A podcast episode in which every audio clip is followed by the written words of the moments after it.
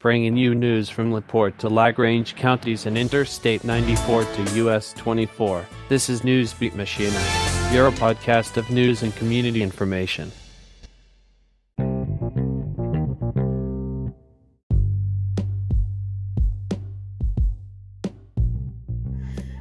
Good evening, Newsbeat Michiana. It's your friend Rachel as your host for today on Monday, September 19th.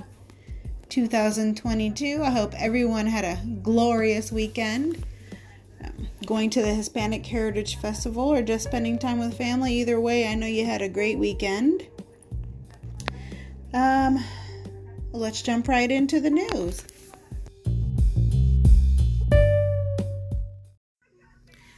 Now, folks, you know it's Hispanic Heritage Month, and I wanted to give you some facts. Um, National Hispanic Heritage Month is celebrated from September 15th to October 15th, so it's celebrated for a whole month. The observation started in 1968 as Hispanic Heritage Week under President Lyndon Johnson. It was expanded by President Ronald Reagan in 1988 to cover a 30 day period. It was enacted into law on August 17th, 1988. And um, Hispanic families they in, do instill good things into their children, like everyone else. You know, good manners, honor, and respect for authority and the elderly. Um, the food is amazing. They have amazing pride for who they are. I know that being with somebody that's from Puerto Rico.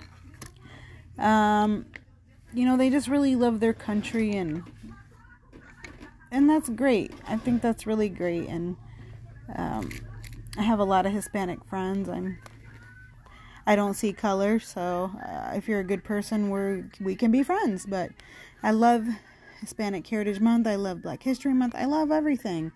It's good stuff. Um, I hope everyone got to check out the Hispanic Heritage Festival this year in Goshen. Um, I actually got to go to a baby shower that was invited to with me and my with Pedro and with Malia, and we went and sat and had some fun doing that with Hispanic people. Um, we had a really good weekend, and I hope you all did too. And that's just a little bit of facts about um, Hispanic Heritage Month. Um, it's a reason to celebrate everybody.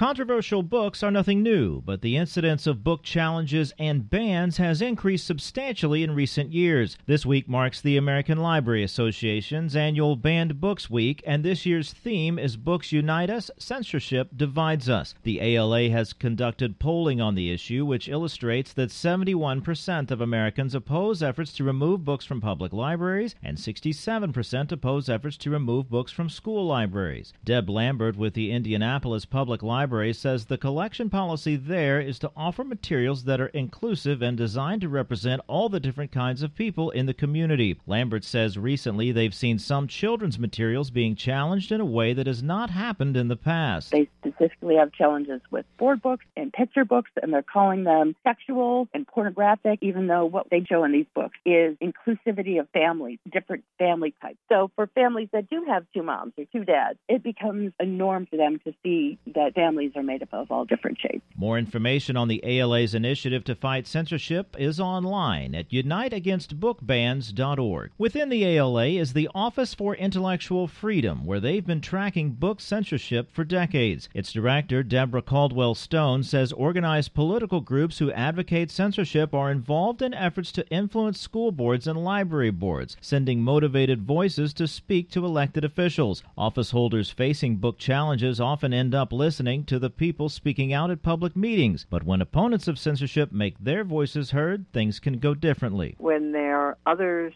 in the room speaking out against censorship, speaking out in favor of having a wide variety of books available for young people to read, for the community to read, then we often see efforts to remove books fail. Caldwell Stone says writing an email to the library board or sending a letter with another supporter to be read at a meeting may also give busy people a way to make their voices heard. Over her career, Caldwell Stone has seen the kinds of books that are challenged expand. She says books that contain profanity or coming of age stories with accounts of first sexual experiences practices have often been challenged, but in recent years, challenges have taken on additional political dimensions. When you look at the books that are challenged, you're seeing books that have no sexual content at all, but advance different narratives around our history with racism or the lives and experiences of LGBTQIA persons. The ALA estimates that between 82 and 97 percent of book challenges go unreported. For Indiana News Service, I'm Brett Peveto. Find our eight trust indicators to support transparency and accuracy at publicnewsservice.org.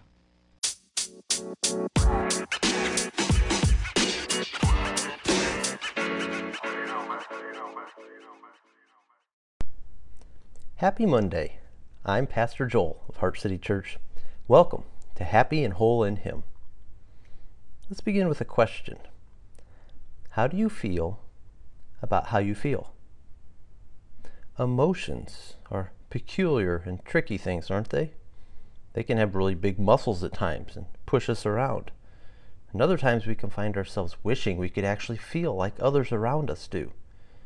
Emotions can be palpable elusive or just all mixed up.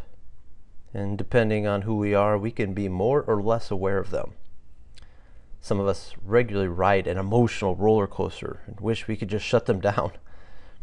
We can be feeling just fine, and then we hear an inconsiderate comment or a scary situation. It can set us off, and the rest of the day we are anxious, even seething beneath the surface. Others of us are hardly in touch with our emotions at all. I remember my own counselor once asking me how I felt during a stressful situation, and I found myself struggling to put words to how I felt. I've had to learn how to grow in emotional maturity if I wanted to be spiritually mature. You know, to recognize what that feeling in the pit of my stomach was, or the stress headache. What was that telling me? Now, the first thing we need to see is that God made us emotional creatures. Emotions are God's gift to us because when rightly reordered, they reflect God's image in us. We see God Himself grieves, Genesis 6 6. He becomes jealous, Exodus 25. God rejoices, Zephaniah 3:17. And when God became flesh, we see our perfect Lord Jesus was emotional. So I want to spend some time this week looking at Jesus' emotions to see what we can learn, how he can guide us. But let's first start with Jonah. Jonah, that Old Testament prophet who hops on a boat to run from God's call, and so God sends a storm. And after he's thrown overboard, God sends a whale then to swallow Jonah. Most of us know this story, and they probably know that after Jonah is regurgitated, he obeys God. And he goes to this city, and his preaching results in the greatest pagan revival in the Old Testament. But that's not where the story ends. There is an often overlooked and unexpected ending to this story in the fourth chapter. Verse 1 But it displeased Jonah exceedingly, and he was angry. And he prayed to the Lord and said, O Lord, is not this what I said when I was yet in my country? That is why I made haste to flee from Tar- to Tarshish, for I knew that you are a gracious God and merciful, slow to anger and abounding in steadfast love, and relenting from disaster Therefore now, O Lord, please take my life from me, for it is better for me to die than to live. And the Lord said, Do you do well to be angry? Jonah is mad as a nest of hornets. He is mad enough to die. There's, there is a righteous anger, but Jonah is clearly not good and angry. The original Hebrew literally says, This burned Jonah. He is piping hot at God. But does God tell Jonah he is the boss? So just cut out the anger tantrum. Does God tell him to stuff his emotions down? No. Because God sees there is great value to Jonah when he comes to understand his emotions and what they indicate. Instead, God becomes Jonah's counselor and he asks, Do you do well to be angry? This is a question for Jonah to take a look at his anger and to ask, What is going on in my heart? If you read on, God will actually add a second counseling session the next day where he will ask the same question again. God is saying, Jonah, look at your anger and understand the role that it is playing here. Your anger reveals what it is that you care about. Your emotions reveal what it is that you care about. Our emotions reveal what it is that we love. We only get happy or sad, angry or jealous over what matters to our hearts. And when we can step back and examine our emotions, we can begin to ask ourselves, are we doing well to feel this way? Our God is an emotional God. So if we are loving what God loves and hating what He hates, if we care about what He cares about, well, then we can say we're doing well. If our emotions reveal values different than God's, then we're not doing well and we need to repent. But let's just consider the first thing we need to be doing, which is exactly what Jonah does. Jonah goes to God and tells God exactly how he feels because he knows God can handle it. And that is what we need to be doing every day, all the time. Psalm 62:8 tells us to pour out our hearts to the Lord, for God is our refuge, which is exactly what we see our Lord Jesus did, most clearly, perhaps at the Garden of Gethsemane, as Jesus was deeply grieved and went to his Father when he faced going to the cross. So let's begin to follow Jesus' example and pour out our hearts to our Father. Heavenly Father, we thank you that you have given us feelings, emotions, so that we might better relate to you as we learn to pour out our hearts. Forgive us for the times we allow our emotions to master us, and also for the times we're so calloused that we cannot feel that we cannot feel. Help us to love what you love, and to open our hearts up even to what pains you, for it is in the experience of your pain that we discover the door to everlasting joys. We pray this in Jesus' name. Amen.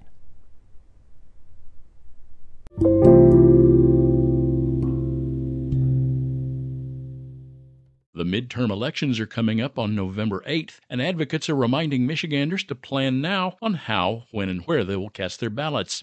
Tuesday is National Voter Registration Day, and nonpartisan groups such as the League of Women Voters and Promote the Vote say that now is the time to register or ensure their registration is up to date. They also encourage people who want to be more involved in the democratic process to consider becoming a poll worker. Christina Schlitt with the League of Women Voters of Michigan says it's essential to ensure that the process goes smoothly. We're all trying to encourage our members to be poll workers we think it's important to lend to the public perception of the integrity of the process, with the league being a trusted source. It's also National High School Voter Registration Week. Schlitt says to emphasize the importance of getting young people involved, the league is sponsoring competitions across the state with prizes for the most registration. Sharon Dolente with Promote the Vote says Michiganders can register online, by mail, or in person at a clerk's office or the Secretary of State's office up to and including Election Day. She says it's also a good idea to make sure you are still registered. We encourage folks to check their registration online, which they can do at the Michigan Voter Information Center, because sometimes, particularly in the last couple of years with the pandemic and stuff, folks may have moved just to make sure that they're registered at their current address.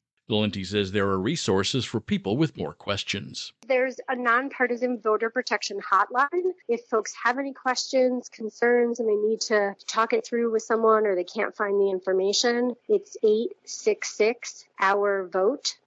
I'm Mark Richardson for Michigan News Connection. Find our eight trust indicators for transparency and accuracy at publicnewsservice.org.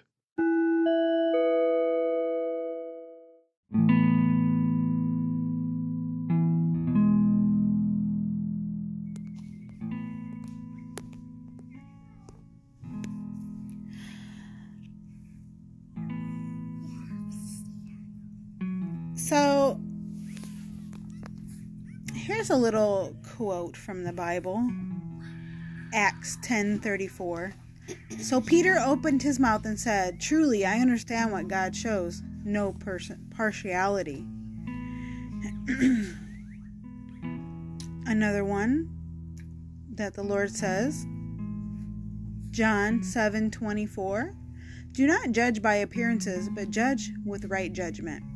And that means Stop judging people by their skin or what they have on, but judge them by their integrity and what they have in their heart. And next, you're going to hear something from Sylvia Stark embrace every race.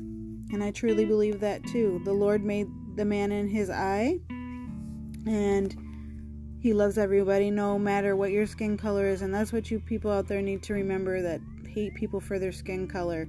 Um, they're just like everybody else. Some of them have good intentions, some of them bad intentions, just like people who live here in the United States that was born here. So you can't judge a man by the color of his skin, but judge him by his integrity and what he has in his heart and the things that he does correct in his life every day. Everybody makes mistakes, but you know who the horrible people are and you know who the horrible people aren't. And therefore, what I want you to do next is cut your finger and tell me what color your blood is. If it's anything but red, then you're allowed to be racist because we all bleed the same color, so don't forget that. Next, check out what Sylvia has to say about racism on Embrace Every Race.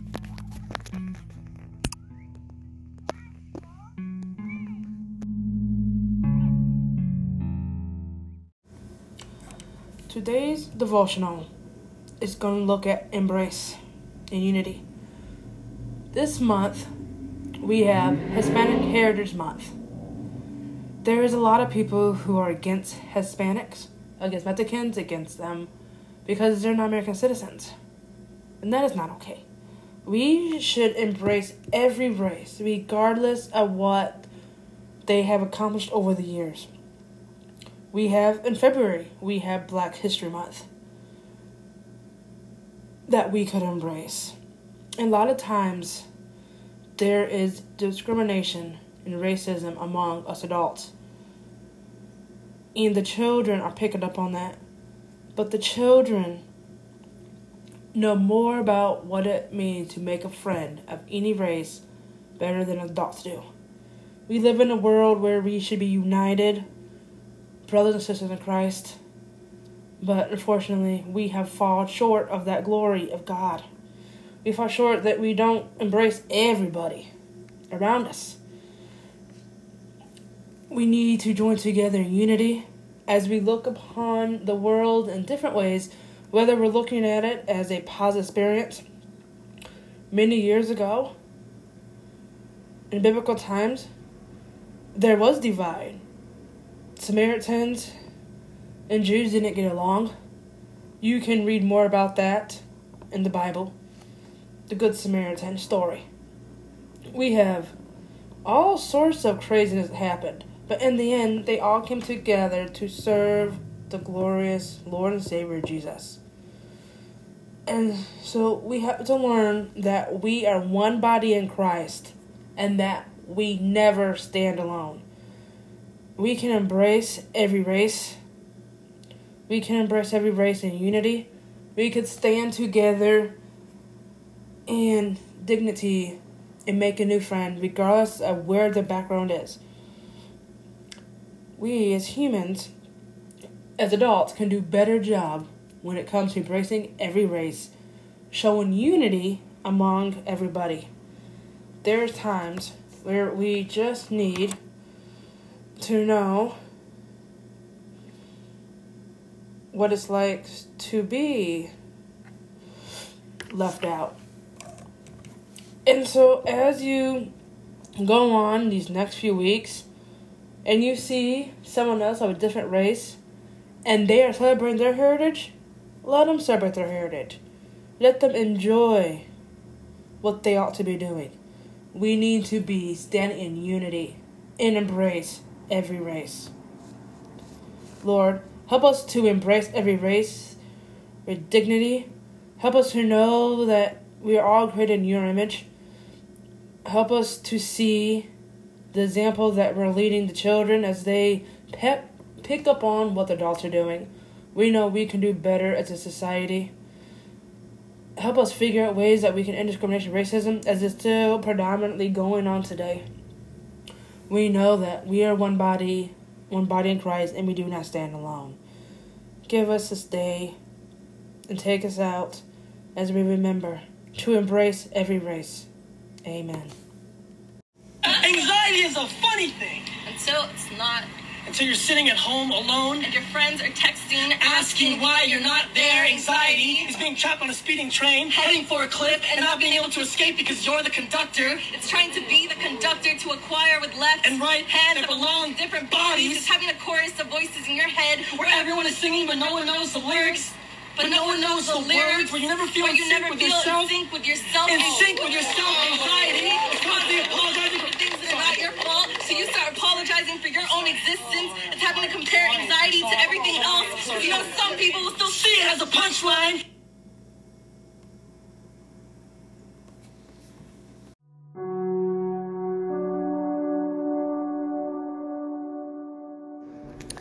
Folks, I wanted to give you some sad news. This is from the Richmond Police Department about Officer Sierra Burton.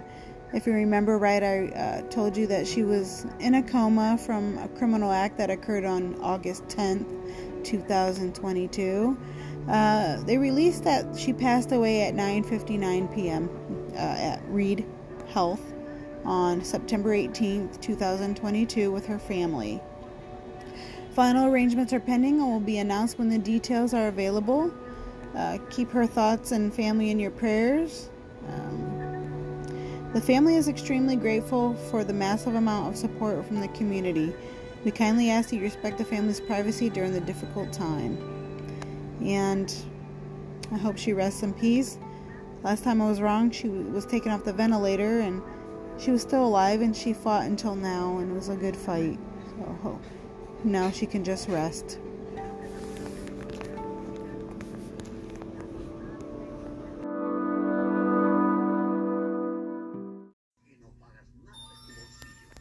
And folks, it's time for Would You Rather. I have a really good one for you today on the list. Would you rather work an overtime shift with your annoying boss or spend full day with your mother-in-law? uh, hey, if you love your mother-in-law, you don't mind it. If you like your annoying boss, that might be okay for you too. Chime in and let me know what would you rather do. That was Would You Rather. This concludes this edition of Newsbeat Michiana. We will be back tomorrow with fresh news. For more community news, listen to Sylvia Stark's podcast Michiana 101 available on our Anchor podcast channel page and other podcast platforms. Until next time remember Jesus loves you and is always available to talk to via prayer. This has been a production of News Source 1 Michiana. News Source 1 Michiana. Elkhart, South Bend.